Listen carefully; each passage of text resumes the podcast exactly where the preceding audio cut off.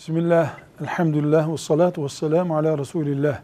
Müslüman mezara da girse, uzaya da çıksa, denize de girse, suyun altına girse, havada uçsa Allah ile beraberdir. Kendisini Allah ile beraber hisseder. İki, Müslüman şeriatını temsil eder.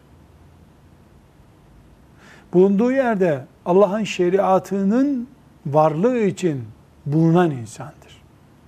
Dolayısıyla haramlardan bir haramın alenen işlendiği bir toplantıya, davete katılamaz Müslüman. Kur'an'ın çok açık emri var.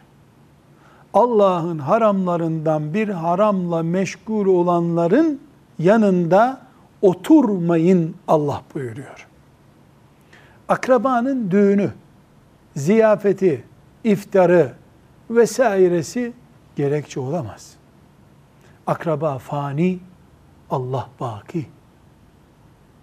Bakiyi küstürüp faniyi mi beğeneceğiz?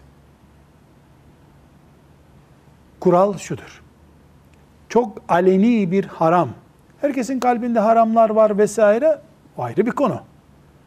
İçki, erkek kadın karma oturumu, müzik ve benzeri haramların bulunduğu alkollü bir sofra mesela bulunduğu bir ortamda Müslüman davetli olsa da olmasa da bulunamaz. Bulunmayış nedeni de söyler. Bu haramlı ortama girmem der. Küserlerse çok iyi olur. Çünkü Allah razı olacak bundan. Velhamdülillahi Rabbil Alemin.